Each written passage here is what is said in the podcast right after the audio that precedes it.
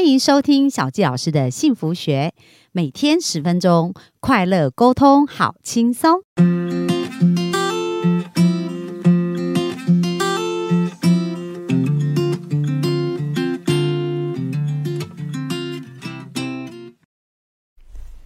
欢迎收听小纪老师的幸福学，很开心又在空中跟大家见面。那本周跟大家要聊的是有关于金钱的议题，那想要跟大家分享一本书，叫做《想有钱就有钱》。那我在看这本书的时候，哇，我觉得我的潜意识也是被打开，我受到很多的启发，所以跟大家来分享一下这本书。那这本书的作者呢，叫做约瑟夫·摩菲，他本身是一位牧师哦，可是他非常懂得人的一个潜意识，而且有非常多成功的案例，所以本周我们就继续来学习有关于钱的潜意识。那在这书当中呢，他谈到说使你有钱的一道开关，那这道开关到底是什么呢？书中讲着，他说相信就是认为那件事情是真的，这是透过心中真实存在的感觉，使天上的真理活起来。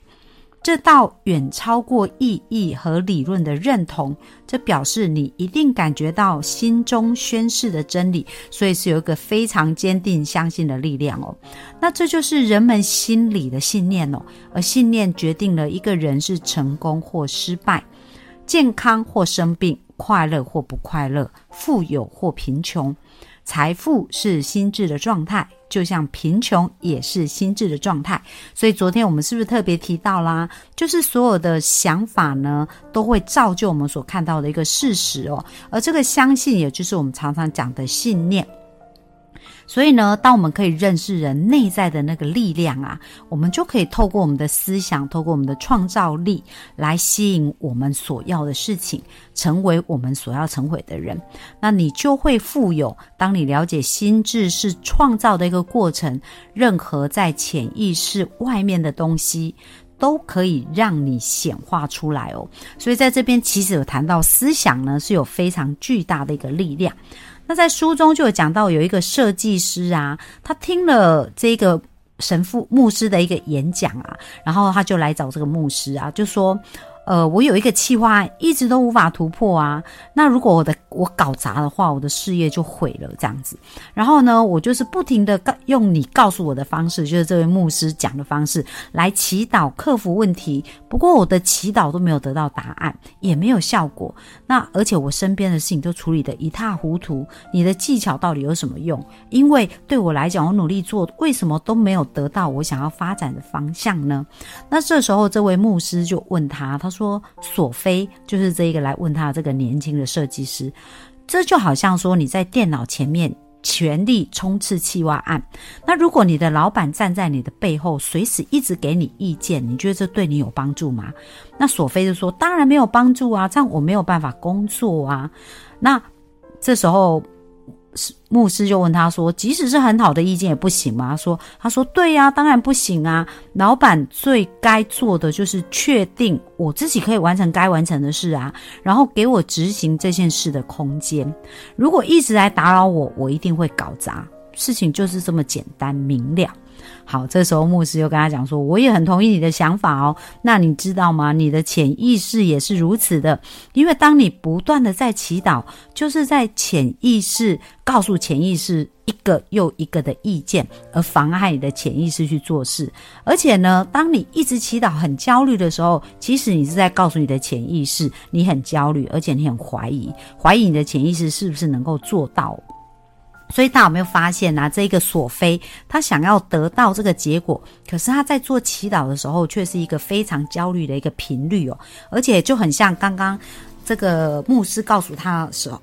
的故事一样，就是他好像在后面一直试图要掌控这件事情，那导致于潜意识就没有办法好好的去工作。然后这个索菲说啊，我知道了，我想我懂你的意思了，因为我一直祈求用我的方式啊，我以为祷告的越多结果效果越强烈，那怎么办？要怎么改掉这个习惯呢？那这位牧师就告诉他说有一个很有效的方法可以破除哦，就是你应该开始在一天当中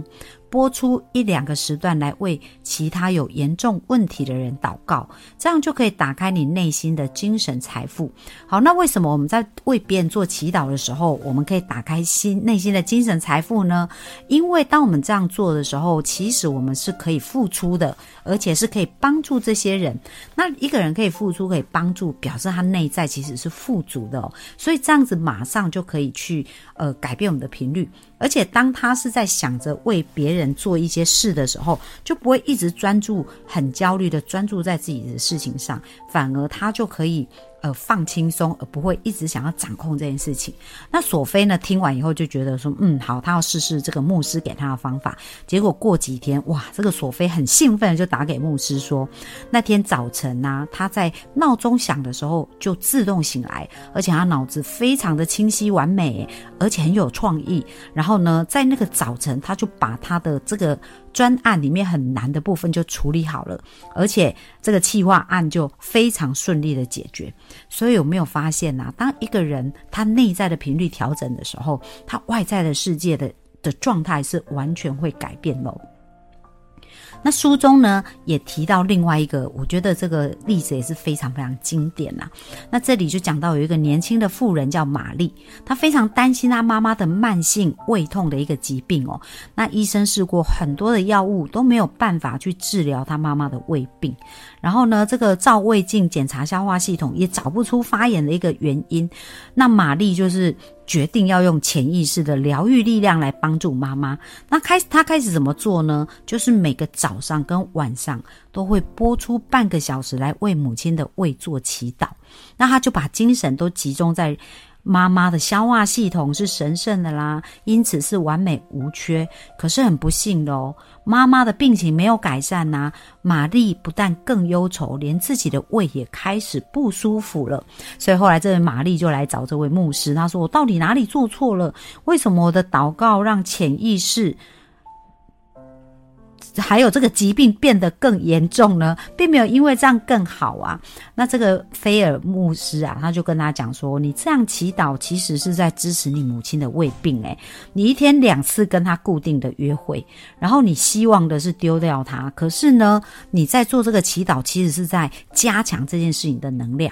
那这个玛丽就觉得，哈，那这样子到底应该要怎么做呢？所以后来牧师就建议他说，玛丽要改变方法咯。那玛丽呢，就在那时候，她不是一直在想到妈妈的胃病不舒服啊，一直祈祷说让她的胃变好，反而她开始想着她的潜意识有无穷的疗愈力量，所以她开始安静，充满感情，深情的创造母亲的潜意识是有生命力的，就是他开始对潜意识的疗愈力量是有信心的，然后他相信潜意识可以让生命恢复和谐、安康、平静和健全。那每天睡前呢，他都短暂片刻如此的冥想。大家有没有发现，他改变以后，他不是一直针对胃病哦，而是针对恢复以后的健康状态来冥想。所以他就一直想着他妈妈的生命是恢复和谐的、健康的、美好的，所以他在感觉的这个频率就会是一个美好的频率。